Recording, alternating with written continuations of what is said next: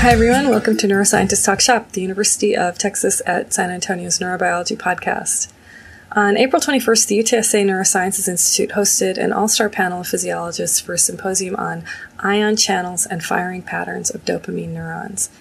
On the panel were Bruce Bean of Harvard Medical School, Jochen Roper of Goethe University, Frankfurt, Jim Surmeier of Northwestern, John Williams from the Volum Institute in Oregon, and our own Carlos Paladini. This discussion, recorded after the day's talks, has Charles Wilson leading the group in a broad discussion on dopamine neurons, from their intrinsic pacemaker properties to ionic mechanisms of tonic and phasic firing to how activity patterns can influence toxicity. Thanks for listening. Okay, joining us today for our discussion of dopamine cell firing patterns and related things are Jim Stermeyer from Northwestern University. Hi, I'm Jim Stermeyer. Jochen Roper from Frankfurt. Hello, I'm Jochen. And Bruce Bean, Harvard. I am Bruce. Hello, Charlie. Howdy, Carlos Paladini. Hi, Charlie. This is Carlos. And John Williams from Portland, Oregon. Hi, Charlie. Hi, my name's Charlie. Today we're talking about the firing patterns of dopamine cells, and there's been a long history of studying these things, and without a complete resolution of all the questions, although there's been a lot of progress, but I would kind of summarize what I think of as the questions that have been around for a long time. And the first one is, what is the ionic cellular mechanism of pacemaking, the background firing of the dopamine cells? And many of you have worked on that, and there's been a lot of progress on that, although maybe not a total resolution of every question that one would answer. Another one is, what is the ionic mechanism of bursting? And a third is, what are the relative roles of these two things? Why does the cell have a pacemaking firing pattern, and why does it have a bursting firing pattern?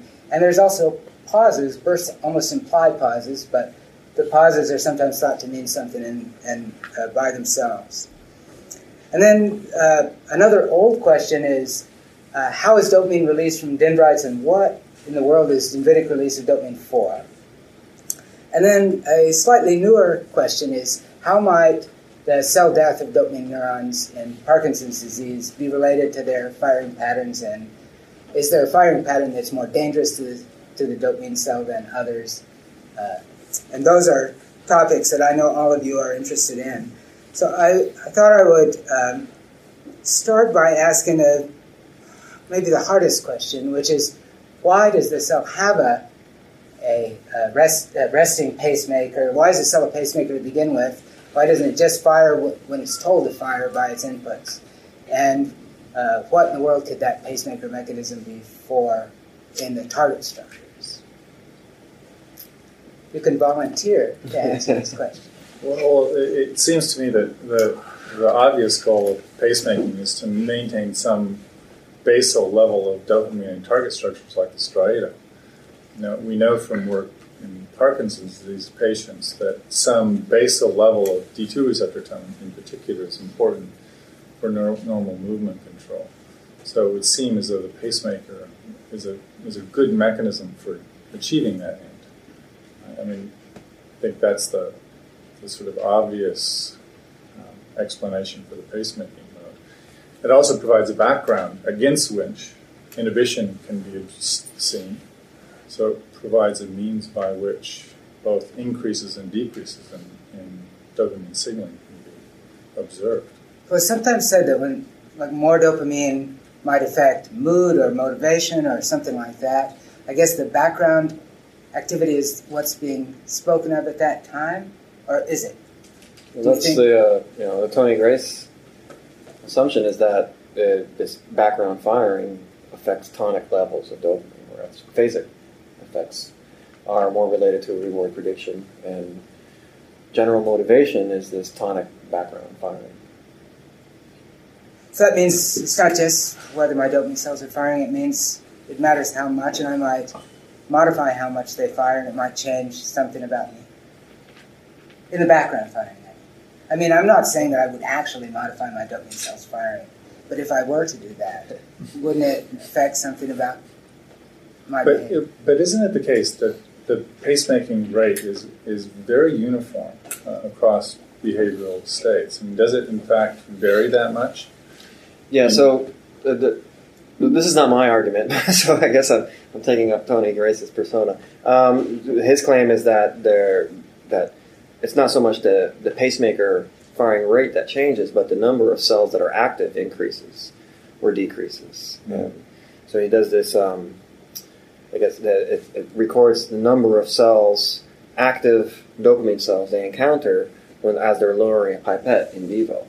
And under different situations, they say they can increase the number of cells, although the general firing rate of the population of cells doesn't increase. See, I don't understand it at all. Every healthy cell I encounter is pacemaker.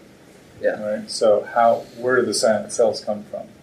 Okay, without some sort of active inhibition. These are in slices that you're talking about. Because if you look in vivo, you see a pretty broad range of firing rates from cells that are not firing or that are firing too slowly to detect to cells that are firing 10 hertz or something like that in vivo. Am I representing the range? Yes, that's right. I think another point is you have to look at the target area. Mm-hmm. I mean, there are behavioral dopamine signals where, think of stress, think of working memory, prefrontal cortex, where the dopamine level is raised for many minutes when there is mental effort, to be had for a certain task. And we don't know, but here it should be raising the pacemaker, for instance, for mesocortical cells for a couple of minutes, would be a sufficient signal, for all that we know, to increase our working memory capacity in the prefrontal cortex. So clearly by the famous reward prediction paradigm, we have a narrowed vision of what dopamine signaling could do. So I think there's a place for increasing and changing pacemaker rhythms in certain target areas of the brain, which might be even the dominant way of dopamine signaling. So there could be two different dopamine signals. We just don't know everything about what they would be. But I guess by our reluctance to commit ourselves to what the background activity really stands for, that means that we'd be anxious to commit ourselves on what the meaning of the burst is. But Jim also alluded to that maybe the background doesn't really do anything except allow us to identify pauses, which when you talk about reward prediction error, it is just as important as the burst. Without pauses, and if you only have bursts, reward prediction error doesn't work so well. Yeah, but basal dopaminergic tone in the striatum is absolutely essential for normal movement. You give reserpine and deplete the system of dopamine, animals stop moving. But I wonder if pacemaking activity is important at all in this basal tone in the striatum. Perhaps it's nicotinic tone on terminals in the striatum that actually keeps dopamine release going, and it's quite independent of what goes on in the cell body region. And it's only bursts that activate, that release more dopamine. I'm okay with that. Yeah.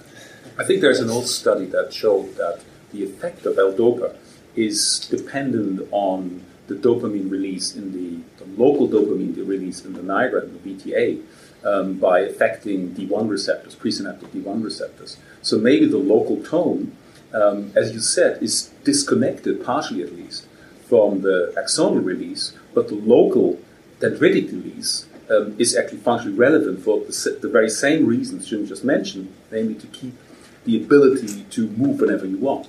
But this doesn't fit with the idea that D2 receptor agonists in particular are effective in Parkinson's disease patients.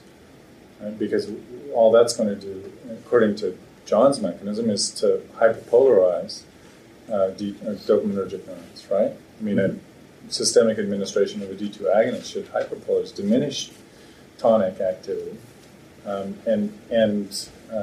so if in fact that's critical, local, then that should not be a motor activator. That should be a motor suppressor. But in fact, it's a motor activator for Parkinson's disease patients. So this is why the idea that tonic D2 receptor tone in the striatum was critical to basal motor activity is arisen. But D2 agonist that you apply is not just activating D2 receptors on dopamine cells. It's also activating D2 receptors in the striatum. Right, which is why I think the tonic release of dopamine in the striatum is important. Now, whether that's due to pacemaking activity or cholinergic nicotinic receptor tone in the striatum is another issue. Right? So what do nicotinic receptor antagonists do to motor behavior? Can you get them into the striatum to see what it does to motor behavior? I think we're going to have to ask John Danny that question. I don't know it. Unfortunately, John is not here. So one of the targets of dopamine is the dopamine neurons themselves. So it's ironic that you said that maybe the background firing doesn't do anything at all, because you're the person who shows that dopamine released by dopaminergic neurons has effects on other dopamine neurons, and that that probably is happening during the background firing as well. Yeah, but we've been able to evoke dopamine release by a monster stimulation, right? Electrical stimulation that probably recruits many dopamine cells to release dopamine. And maybe we don't see release from the tonic activation because everything's asynchronous. But certainly what we do is synchronize everybody to go off with the stimulation that we give. But don't the effects of cocaine that you observed argue that there, as you pointed out earlier, that that argues that there's tonic dopamine release that may be related to single spikes and the pacemaking activity? I think that's one of the experiments that we should do now to determine how sensitive the release of dopamine, that the tonic release of dopamine, is to sodium channel blockers. One old question about the release of dopamine from dendrites has to do with its duration of action. It could only be answered by knowing the duration of action. And that is, can the release of dopamine caused by single action potentials couple dopamine cells to other dopamine cells and to synchronize them or to anti-synchronize them, to alter their phase relationships? For that to work, the duration of dopamine's action has to be shorter than the interspike intervals of dopamine cells. Otherwise, the dopamine just accumulates, becomes basically a DC effect on the dopamine cell. So do we know the answer to that? Could dopamine be synchronizing or phase locking dopamine cells to each other or not? It doesn't synchronize them when you look at the tonic activity. If Mike Beckstead did this experiment where he stimulated and you see the pause, and after that time, that activity would be synchronized for a period. Of course, he's only recording from one cell, but time after time, you get spikes at exactly the right time. And if you did the correlation, you'd get these beautiful peaks. But eventually they fall apart again, after tens of seconds probably. So I think you can synchronize the activity, but you do that experimentally. Perhaps with a bit of cocaine, you could synchronize activity. We haven't actually seen that, but it may happen. Just by increasing the sensitivity of the cells to dopamine by having more dopamine around for a bit longer.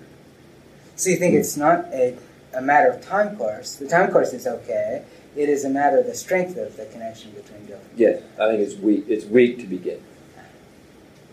So if the dopamine cells are all out of phase with each other and dopamine released from dendrites acts by volume conduction, even then, if the dopamine's action is brief, it just all gets averaged together anyway.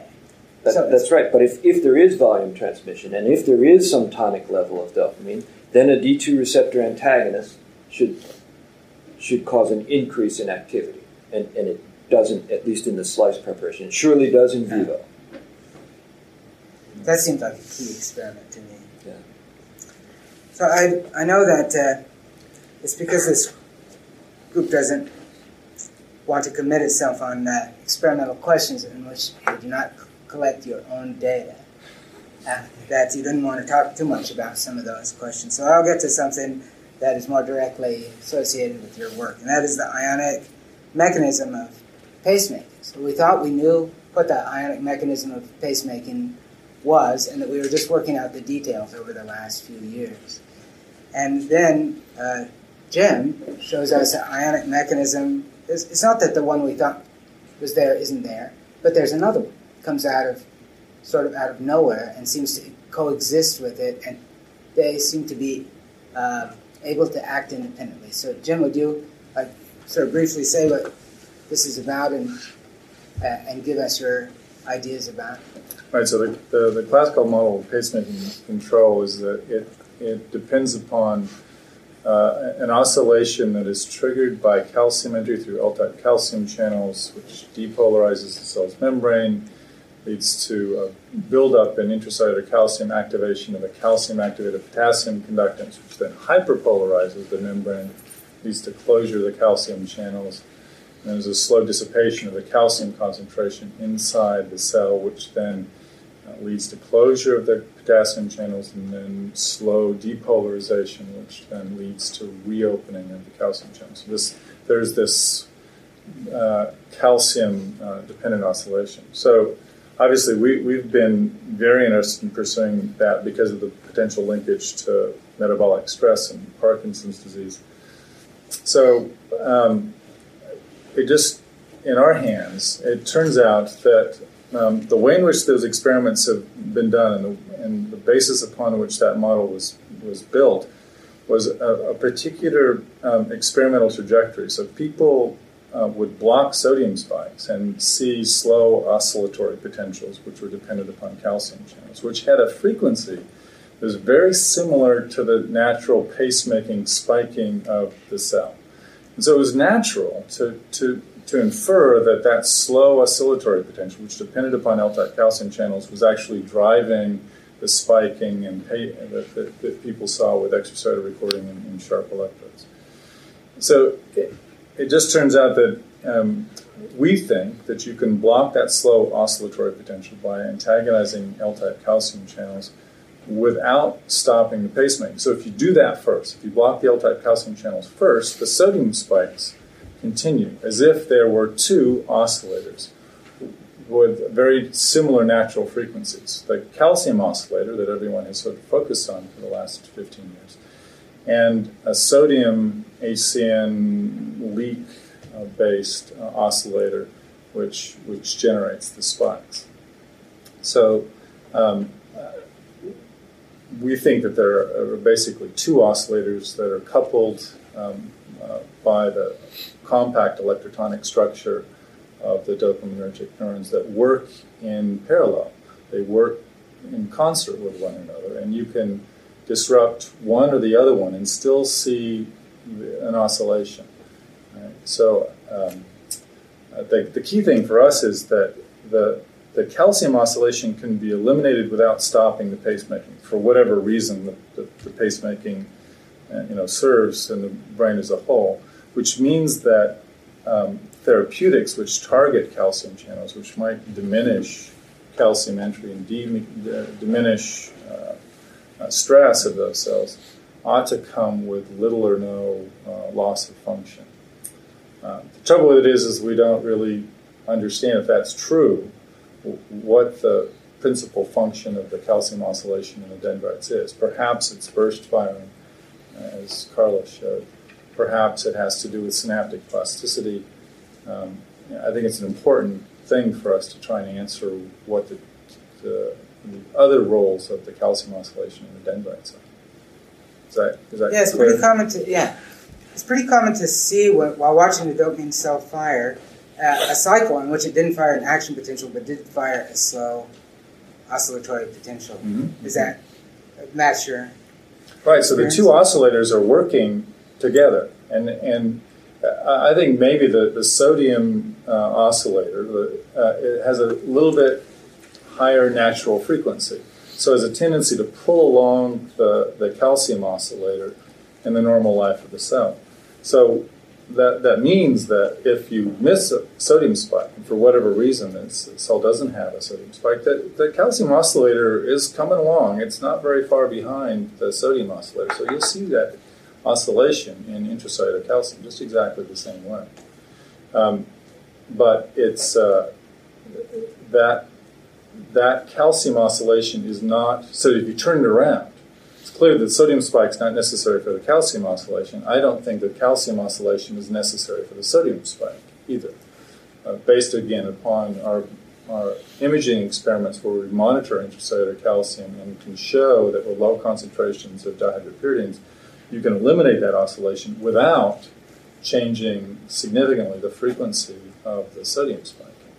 just to play devil's advocate, because these experiments, I mean, as you point out, the trick is that we design an experiment in a certain way, and it, in a way it determines what we find out. So the order in which we did those old experiments determined the outcome to some degree, and we hid the truth from us. But it's also the case that if we, for example, if we poison calcium channels, then we remove calcium-dependent potassium currents. As a result, the cell becomes more sensitive to persistent sodium current and is more likely to be a reliable pacemaker by that mechanism. So that instance where this cell misses a cycle basically stops, and the cell starts to hit on every single cycle. Right, so there's no question that the cell becomes more vulnerable to poisoning of other channels or failures of other conductances to do their job. So, I mean, in a way, having the dual oscillators makes the cell extraordinarily robust. And so that pacemaking happens almost, you know, without fail. And there are lots of examples of, you know, how important, again, for whatever reason, that pacemaking is. Carlos, for example, was part of a study where they eliminated dopamine release from dopamine cells and showed that, in spite of that fact, pacemaking rate and regulator is perfectly normal in behaving animals. And even, you know, people had thought for a long time that dopamine was a very important negative feedback regulator. And I don't think his experiments argue against that, but what they do argue for is a lot of homeostatic pressure to keep that pacemaking going at a certain rate. And the cell is designed extraordinarily well to maintain that rate. And in our experiments where we put on very high concentrations of dihydropyridine and artificially perhaps stopped pacemaking, the cells came back still. It took hours for the cells to start spiking again, and it took alterations in gene expression. But the cells started pacemaking again, as if the cells knew that this was something, a lot of pressure to maintain that pacemaking rate at some, you know, predefined optimal level. And I think there are lots of examples of homeostatic plasticity in the central nervous system. This is another one of them. I mean, people talk about synaptic plasticity within that context. The cells want to normalize their spiking rate. And normally, most cells are dependent upon synaptic input to achieve that end. And so if you decrease synaptic input or increase synaptic input, they will scale their synapses to achieve a certain global overall spiking rate. In this particular case, it's pacemaking that's driving the basal firing of these cells, but there's still plasticity mechanisms in place to make sure that there's not too great a deviation from the design point, the set point of the cells. So given how robust the oscillation is, it's a surprise that it ever stops. It does. And the cell will suddenly shift and fire a burst, or it will make a big, long pause. And I'm trying to visualize the kind of synaptic input that would produce that, would completely overwhelm that oscillator and replace it with a completely different pattern, is a little tricky. The ordinary kind of EPSP that we're used to visualizing, a little IPSP, doesn't seem like it would do the trick. So what do you think about how what kind of synaptic mechanism could possibly drive bursts and pauses? A powerful one. What's the data actually on what happens if you have a conventional brief AMPA, primarily AMPA receptor EPSP? What does it actually do? Is there data? Have people done that experiment? Carlos can. Just an EPSP. Just an EPSP that's, let's say, just barely super threshold.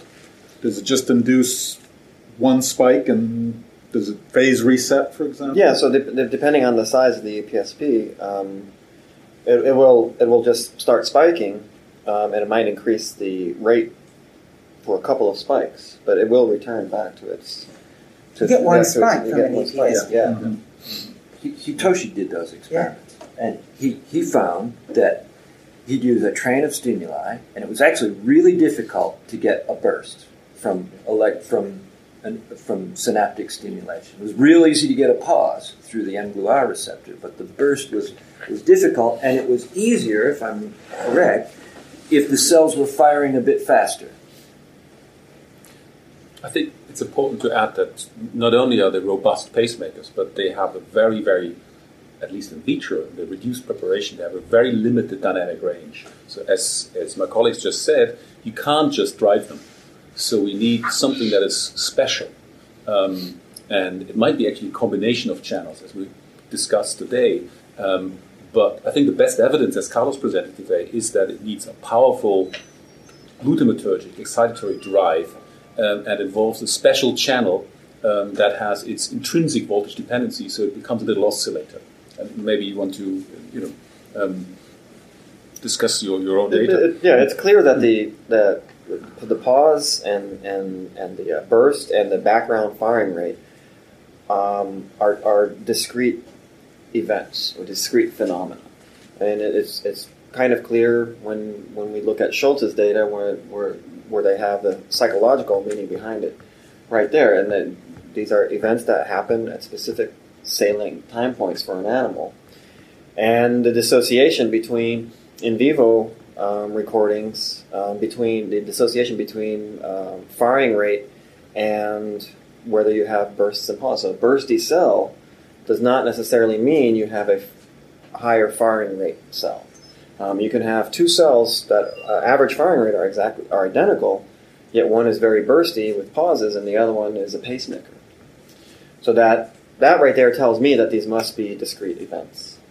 And the fact that it's hard to get a cell to go away from the pacemaker pattern also tells me that these are discrete events. Otherwise, we'd have more of a gradation, right? If we just start injecting more and more depolarizing current, we just get more and more faster firing rate, but that's not really what happens. So you think there's a special afferent? I mean, my usual way of thinking about a neuron is it's got thousands of inputs. Each one of them is going off every now and then. The neuron is getting some kind of noisy input, and then it's trying to encode that somehow in action potentials. I think somebody taught me that in school or something like that. But the picture of the neuron that I'm getting from you guys is more like a cell that's doing its own thing. It's basically ignoring its inputs. And then it gets some enormously important input, switches gears, and does something completely different for a while under the influence of that. And then it goes back. So I'm wondering, what sort of input would that be? Especially if it's an input that triggers a pause, for example. That must come from a pathway that represents disappointment or something. And would be quiet all the time, and then would suddenly happen. So what do we know about the kind of input that would be? Do we know? Do we know the inputs and what they mean, where they come from, what they would do? There are GABAergic inputs.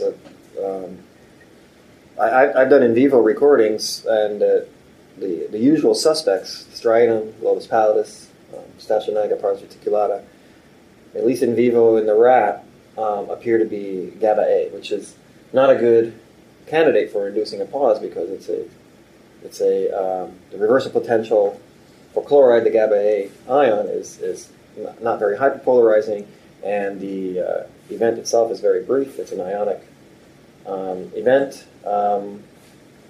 John Williams has done experiments before that in vitro where he showed a GABA B mediated event coming from a D1 presynaptic facilitated, which comes from, I guess, from striatum, was that? Right. Which is thought to come from striatum. But that was in the guinea pig, I believe, was that it? The guinea pig, yeah. Yeah. So, and then Tepper's recently had another paper where he did this in the mouse, and he saw a GABA B mediated event from striatum. So maybe it was just a species difference that we don't see. But at least in the guinea pig and the what's the other one? The mouse. Yeah. Perhaps the striatum is the source of disappointment. Who knows? You don't want to say nothing about mGluR? Well, so, yeah. mGluRs alone, I don't think you'd ever see an mGluR inhibition alone. I think you're always going to see the effect of activating AMPA and NMDA receptors prior to the inhibition mediated by mGluR. And why is that? It's a guess. It's because there aren't any synapses that just have mGluR receptors. Well, no, I mean, you can sometimes stimulate and not see AMPA and NMDA currents. But often, most often, we've blocked those receptors anyway. So, and really, we just don't know. I mean, that's a really good set of experiments to do. Selectively stimulate afferents and see what receptors are activated. I think Carlos talked about the possibility of doing that. I think those are great experiments. But they work. So John, you showed beautifully that dopamine acting through D2 receptors can activate potassium channels, which do a great job of inducing a pause, right? So what are the other inputs that might activate those same ion channels through G proteins? Serotonin, noradrenaline. Noradrenaline is a very important input to these cells. Yeah. GABA B is another possibility. I mean, you can only think about the pause as sort of leading in time the striatal activity rather than following it. So can you say anything about those inputs? Definitely GABA Bs. There's beautiful GABA B inhibition. It's slightly faster than the dopamine inhibition. There's really, if you could release noradrenaline in the it would activate D2 receptors. The iPSCs mediated that we've seen are all blocked by sulpiride. You can ionophorese noradrenaline and see a hyperpolarization of dopamine cells that's blocked by sulpiride and not blocked by alpha-2 agonists. So I think those are the GABA B and dopamine are the only ones that we know activate the same potassium channel, at least from endogenous compounds. You can apply a lot of other things that activate that same potassium conductance, but I don't know of any way that those things have been released endogenously. So, could the GABA B response be large enough to synchronize firing of dopamine neurons? Again, I think it would be for a short time. Yeah. It would, you know, it resets everybody. And as the GABA B iPSC comes out, you get a spike, and then that would follow, and that would synchronize everybody for a while, but then it would fall apart after a while. Mm-hmm. From our slice data, when we looked at the variability of repolarization speeds, I mean, we saw an enormous spread. So even if you would have a fairly powerful GABA B signal resetting at T0, then I think time to firing would be spread widely. So I think that would be a problem, at least if we infer that our data on very young slices, 2-week-old slices, are what is happening in the adult animal. Mm-hmm. So there's a problem with synchronization, and maybe synchronization is actively avoided to not overload the system with dopamine. Actually, pauses are good. I mean, if they mean something, then you wouldn't want there to be a pause, again, 400 milliseconds after you had one, unless that disappointing event happened again 400 milliseconds later. So breaking up the synchrony that follows a pause like that would seem essential to the ability of that to mean something at the targets. Maybe we could get Mike to comment on how often he saw this apparent. Of course, it's only one cell, so you're right. It could be loud. Speak up, Mike. Yeah. Comment on how often you would see the cell after stimulation, how often you'd see a spike that you could predict. You know, you'd stimulate and then you'd see a spike and a spike and a spike, and then you'd stimulate it again, and it'd fire at the same frequency after every stimulation. Right. So the experiment was I would apply a train of stimulations, 5 stimulations at 40 hertz once per minute. And what I would see is that I was measuring the tonic pacemaker firing of the dopamine neurons. And what I would see after that is I'd see a pause in the firing that would last for approximately 1 second. And then the cell, each minute that I did it, would start to spike at pretty much precisely the same time duration from the burst to it starting to fire again. The second pause would be slightly longer than the pacemaker pattern, and then by about 1.5 to 2 seconds after the stimulation, what I would see is that the tonic rate would resume. And so I'd say there was maybe 10% variation on it from minute to minute as I did the experiment on a single cell. I'd never spent a lot of time looking at it across cells to try to see if the pause was as precise across cells. I imagine it wouldn't be, and the coefficient of variation would be higher. But from, at least in one cell, from minute to minute, that pause was a very predictable length. This is a little bit off this, but this is something that both Bruce and Jochen have worked a lot on, and that is that the potassium conductance is regulating the rate of pacemaking. So this regularity afterwards, the KV4 channels are very important regulators of that rate. And it's surprising to me that they don't seem to be modulated so potently in dopamine cells by G-protein-coupled receptor signaling pathways. In many other cells, KV4 channels, which are the channels underlying this low threshold activated potassium conductance, which inactivates, which Bruce has shown beautifully, acts as a negative feedback regulator of the inner spike interval during pacemaking.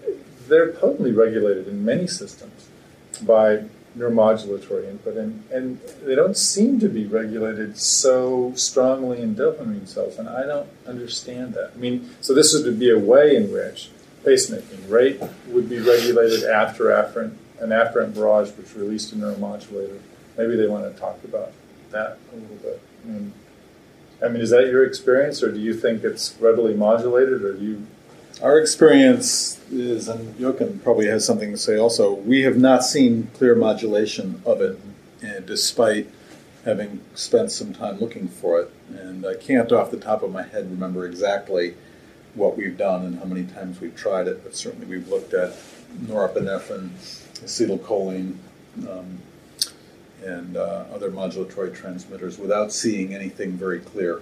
The only report I know of in the literature is the report of GDNF from Steve Johnson and colleagues modulating it. I don't know, Jochen, what your experiences? I completely agree. I mean, we have tried things, but we've never seen clear regulation. But we see enormous variability in the amplitude or the number of functional channels across a fairly homogeneous population, which was directly linked to the number of, or the abundance of mRNA, so the alpha and beta subunits.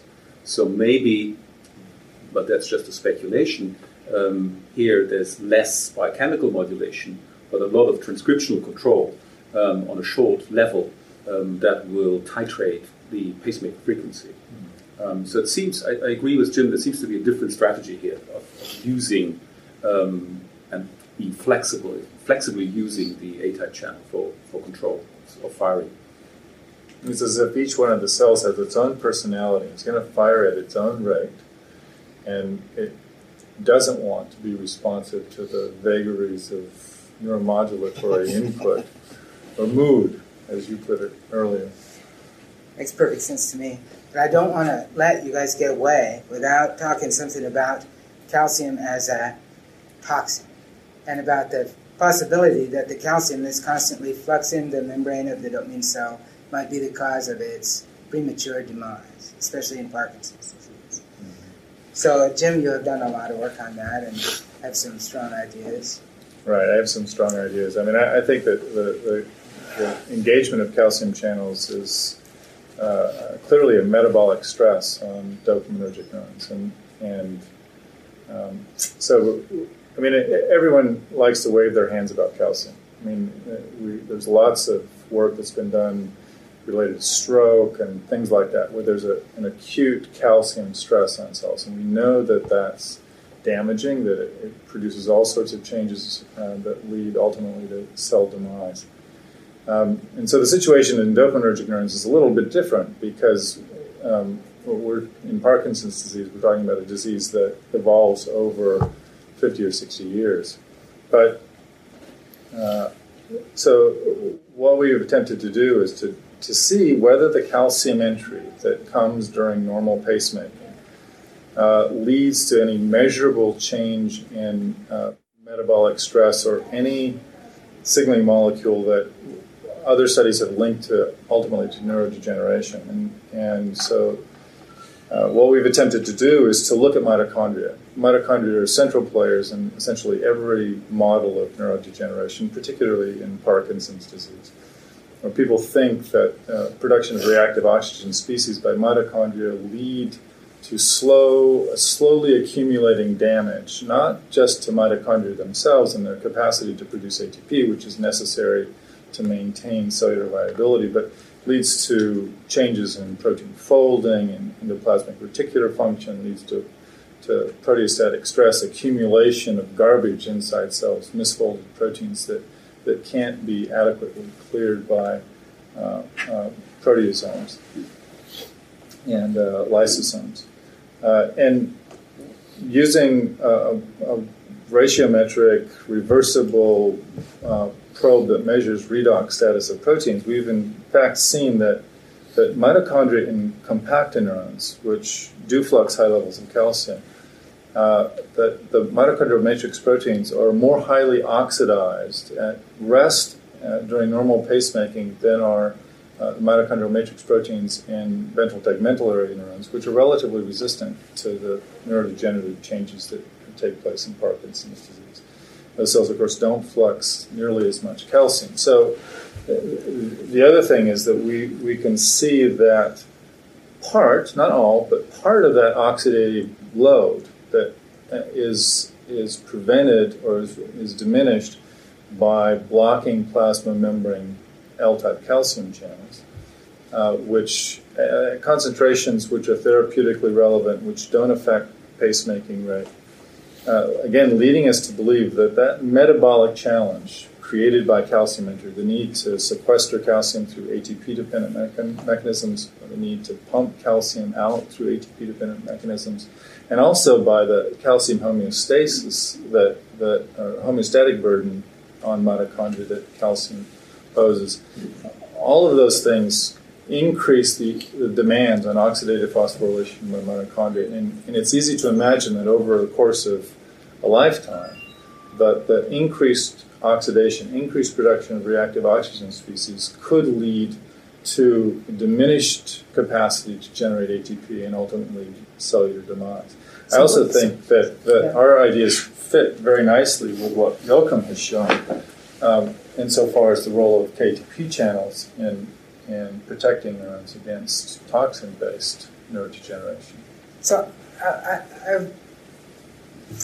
don't know if it fits all that well, but it seems to me that bursts would make more calcium come in than pacemaking. So wouldn't it be true that every time we get an unexpected reward that our dopamine cells are getting extra insult from that? And didn't Joachim show that when a knockout that decreased bursting and made the cells pacemate more actually protected them? Do I have this right? Protected them. Yes. So it's a loss by global inactivation, genetic inactivation of a KATP channel that is the only one expressed in dopamine cells, that in a chronic toxic model or a genetic model completely or partially protects selectively those vulnerable cells Jim was talking about. And initially we thought that, like any good old potassium channel, when it's opened downstream of a stressor, because it's a metabolic sensor, like in the pancreatic beta cell, that it will silence the cell and somehow protect the cell. So it was counterintuitive. But our novel in vivo data now seem to show that opening or having a KATP channel, to say it more carefully, it helps to make the cell burst. So kind of... turn around, one could, in the new picture, say, having a lot of calcium stress and using that stress to activate KATP channel might facilitate a very physiological function, which is bursting. And that might be actually why taking drugs and having a lot of pseudo-novelty or chemically induced novelty is a risk factor for Parkinson's disease. So I think it makes sense, at least as a hypothesis, that we have... calcium influx, and that calcium influx is the powerful activator of mitochondrial metabolism, including ROS production. But that's there for a purpose we don't understand yet, that these cells monitor the energetic or metabolic state to modify behavior. For instance, the degree of activity when energy levels are small, either to look for food urgently or to save energy. We don't understand it. We don't even know yet whether the KATP channel has that function, but that's a possibility. So I think it pretty much makes sense. The calcium source, the metabolic stress, and the change of activity in vivo that is possible with the KATP channel. I mean, you raise a good point, but I don't think the points of view are incompatible at all. So, cortical pyramidal cells do not degenerate noticeably at all with age, but do have burst firing, right? And burst firing is attributable to NMDA receptors. It may not use exactly the same mechanism, but there's certainly calcium entry, but it's episodic. Cells seem very capable of handling episodic calcium stress. What's different about dopaminergic neurons and why calcium entry during pacemaking is so important is that that creates a basal stress which diminishes the oxidative phosphorylation reserve, the respiratory reserve, if you will, of the neurons. So they're operating close, and this is one of the things that the RoGFP experiment showed. With basal pacemaking, they're operating apparently very close to their oxidative phosphorylation capacity. So now what you do, because you push them close to producing ATP as fast as they can do it with oxidative mechanisms, now if you add a calcium load associated with a burst, that may push them into an ATP starvation condition, which has all kinds of damaging effects in and of itself. So it's the combination, in my view, of the calcium-dependent pacemaking and burst firing, which depends upon NMDA receptors, which flux high levels of calcium, that puts dopaminergic neurons at risk. If you just had burst firing, or if you just had pacemaking, maybe the cells would show no significant loss of phenotypic markers or cell numbers with age. It's a combination of those two things, which I think makes them vulnerable by pushing them over to their oxidative limits and potentially leads them into ATP starvation for periods of time. So avoid excitement and you live longer. I think the key thing is you take an L-channel antagonist and you do just a little longer. Okay, thanks everybody. This has been real fun, and I really appreciate you all coming and participating in this. Thanks. Thank you. Thank you.